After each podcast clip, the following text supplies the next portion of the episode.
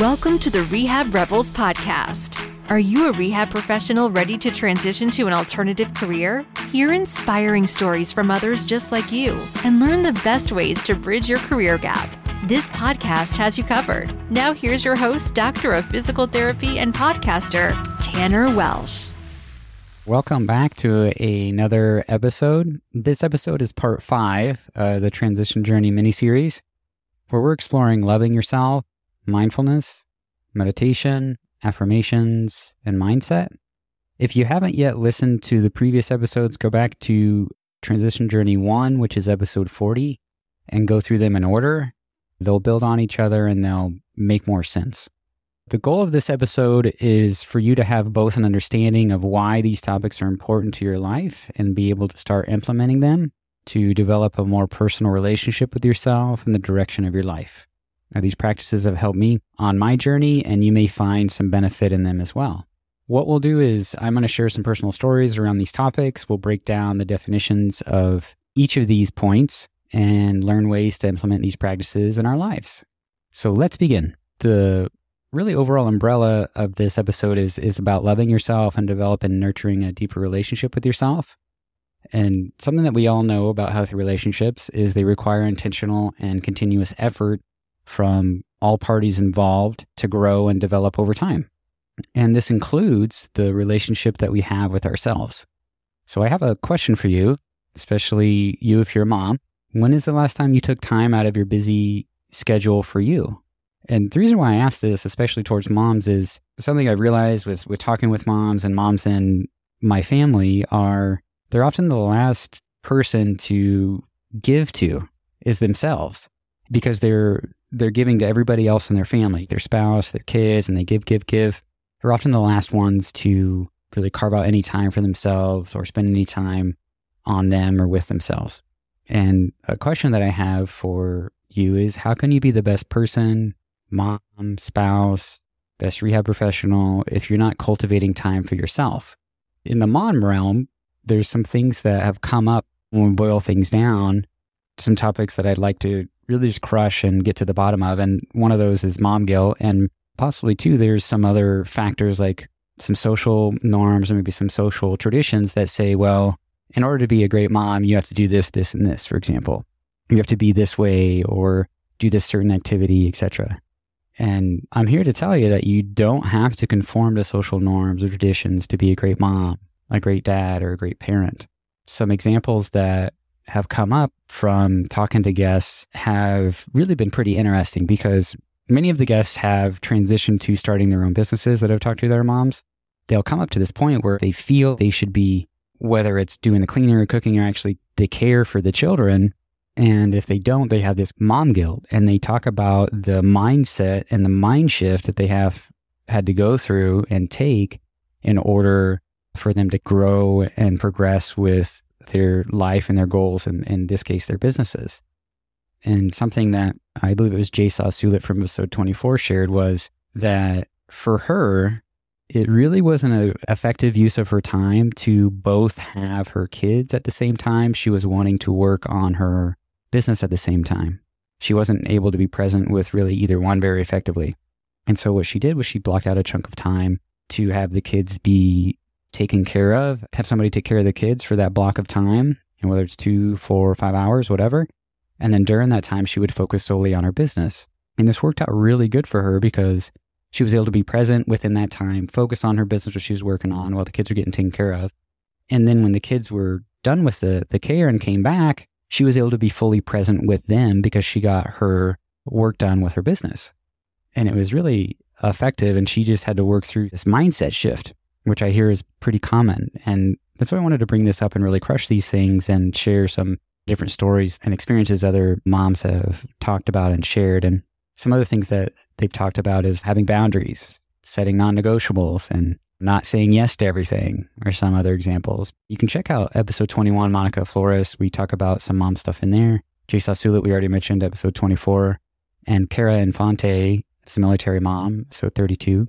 She would be a good one to check out too little backstory with my mindfulness meditation, what caused that to begin.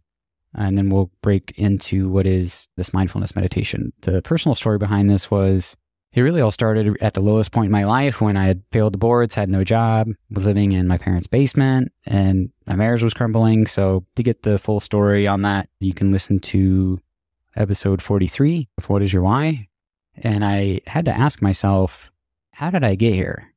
What caused me to get where I am today? And that was a big pull as to what brought me to practicing mindfulness and meditation and developing a more awareness of me and my thoughts and behaviors and things like that. Something that I grew up with was a, a dad that always said, you know, life is about making mistakes, but it's also about learning from those mistakes. And he said, if you repeat the same mistakes, then you're just a fool. So I really had to ask, how do I reduce the odds of repeating past mistakes and improve the odds of a more satisfactory life and a better overall life direction? And the simple answer is, you know, learning from both our experiences, from our mistakes and experiences that we make, but also from those of others. It's funny because I see from a career example, I see a lot of people in these different groups of, you know, alternative careers or maybe non-clinical careers really jumping ship to going non-clinical. The grass is greener on the other side. And that that may be you know what fills you up and the perfect match for you. But i think it's really important to understand who you are what your personality is like and develop this deep connection with yourself so you can answer accurately. Is this career move really what's going to be best for me? And is it really what's filling me up or am I basically repeating some form or fashion of something that I've already done in the past? So I, I think it's really important to get clarity on those things so we aren't really wasting time and we're really effective and intentional moving forwards with how we choose to go about live our lives and the careers we choose to pursue. There's many forms of meditation, but the meditation that I'm going to talk about is mindfulness meditation. And like I said, this really all started with me wanting to better understand myself, how I got where I was, how not to repeat past mistakes and provide more insight about my life direction. There was a book that I came across years ago that was really helpful on this, and it's called The Headspace Guide to Meditation and Mindfulness How Mindfulness Can Change Your Life in 10 Minutes. And it's from Andy, probably going to butcher his last name, Puddicomb, P U D D I C O M B. And I'm going to read some passages out of this book that really help define what mindfulness and meditation is and solidify all that. Let's start with what mindfulness is. Mindfulness is the ability to be present, to rest in the moment, whatever you're doing. And meditation is the best way to, of learning this skill. So, mindfulness doesn't require you to change anything and becoming increasingly aware of your own mind. You may find you choose to make some changes in your external life, but that's entirely up to you.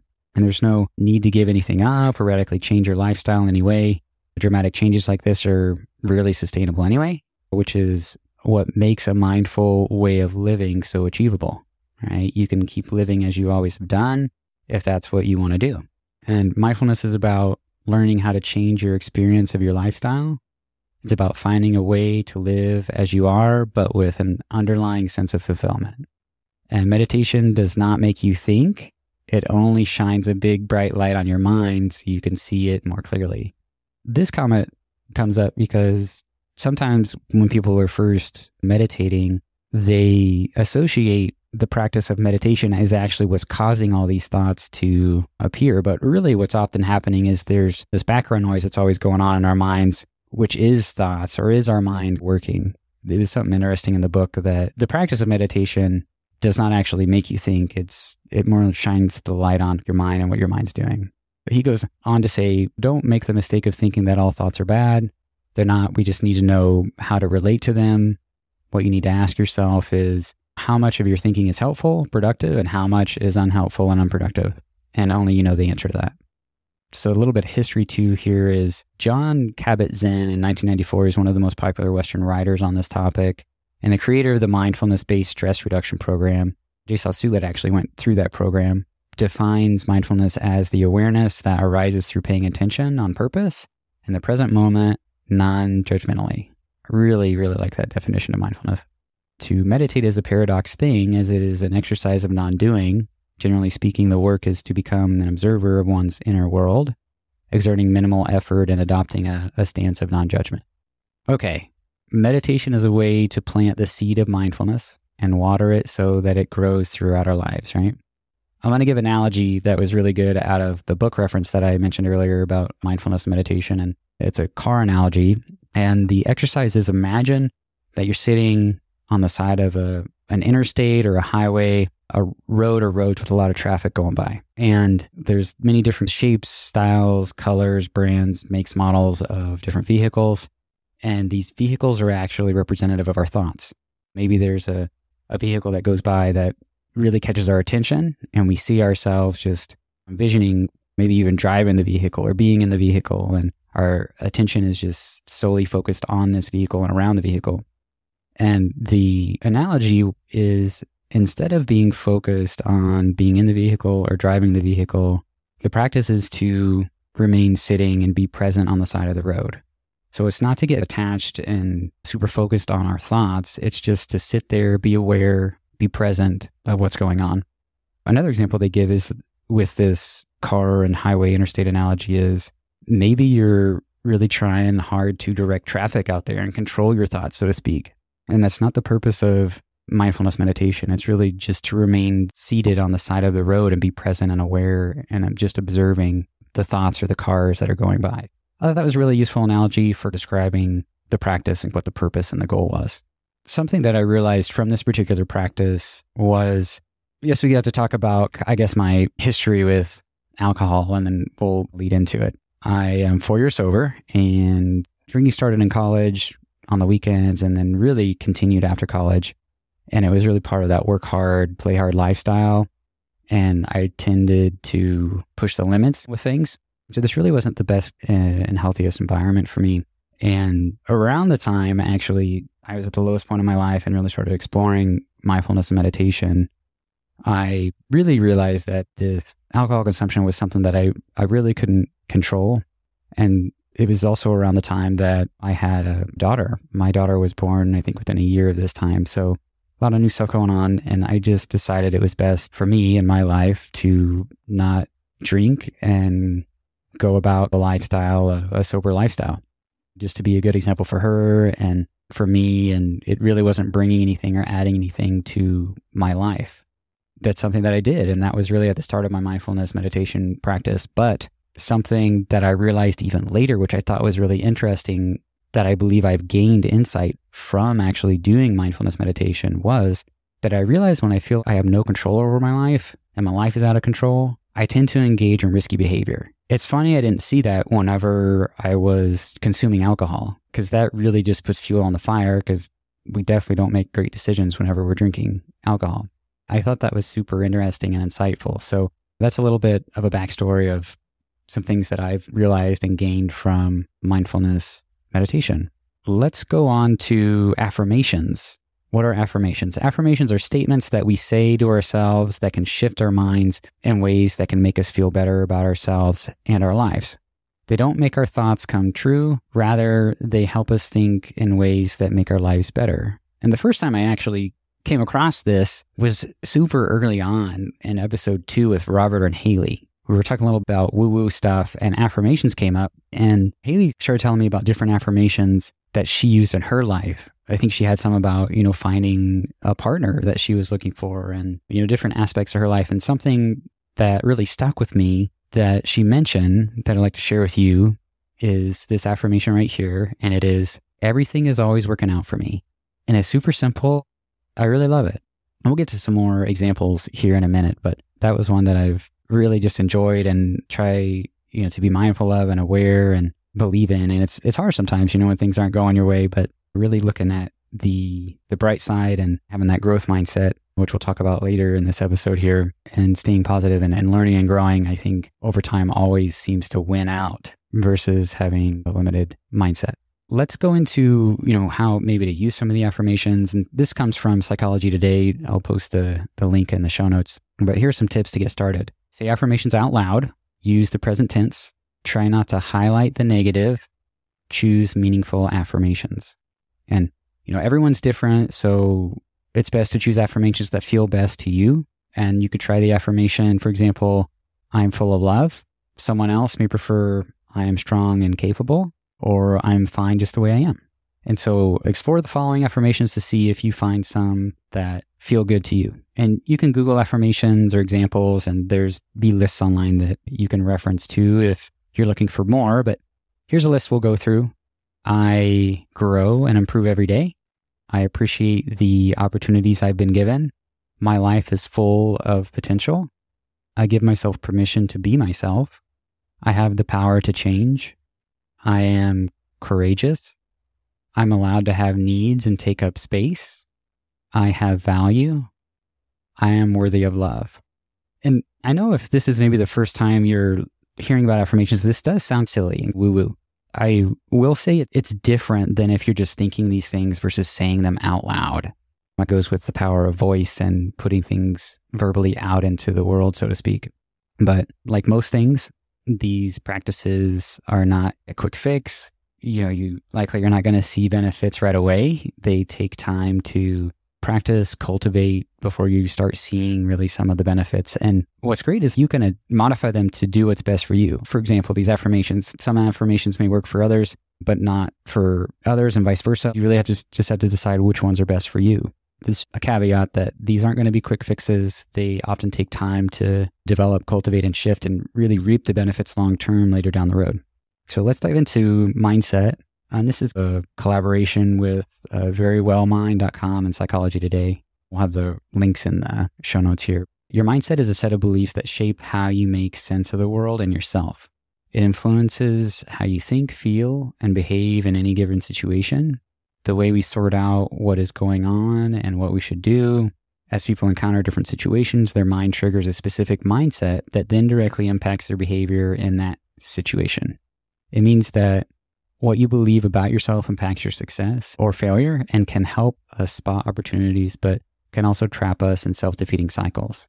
And this isn't about all the beliefs we might hold. It is about the beliefs that make a difference in our lives, the beliefs that distinguish people who are successful and what they do versus those who continually struggle.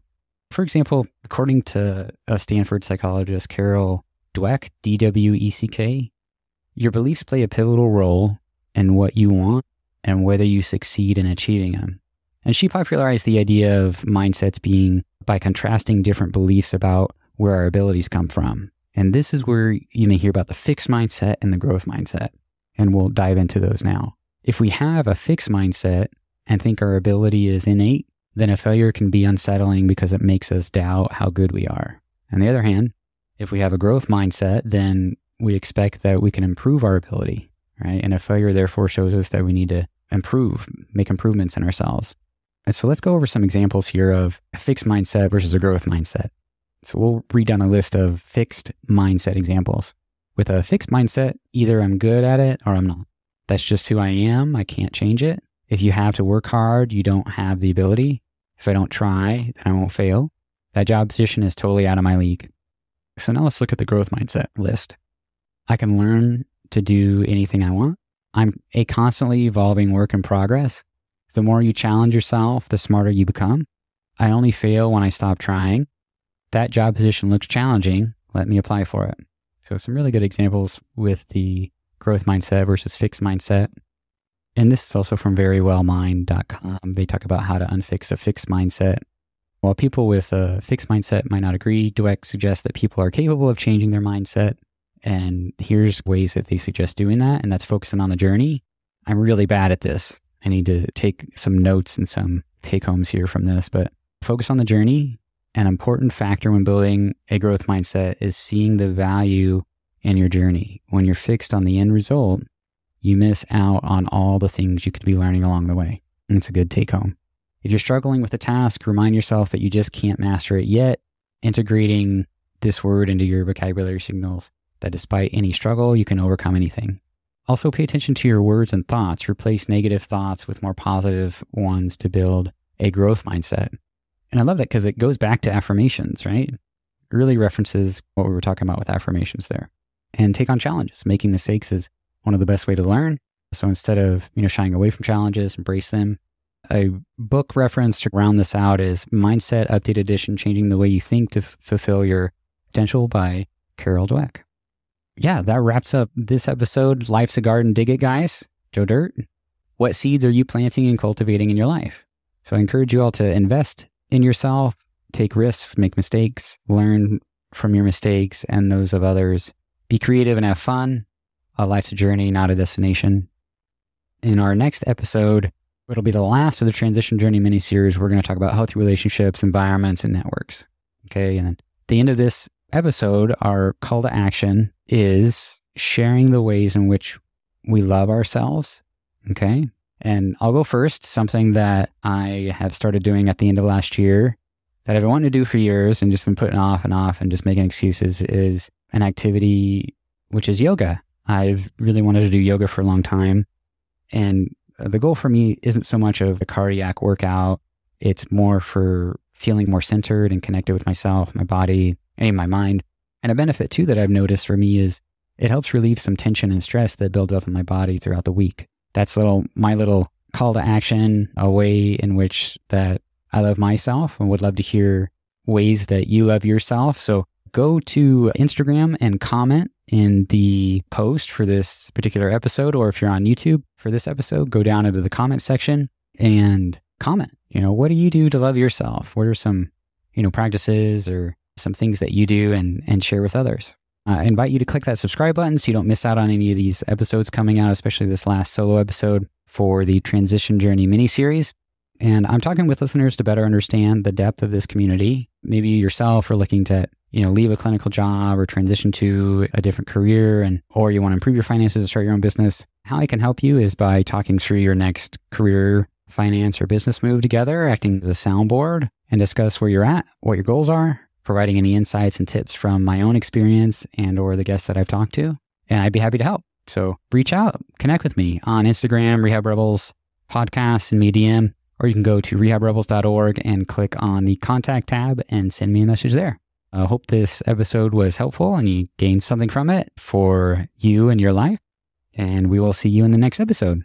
Take care. Thank you for listening to the Rehab Rebels podcast. If this podcast was useful, make sure to hit that subscribe button and leave a review. For more information about transitioning to alternative careers, head to rehabrebels.org or follow us on Instagram at Rehab Rebels Podcast. We'll see you next time.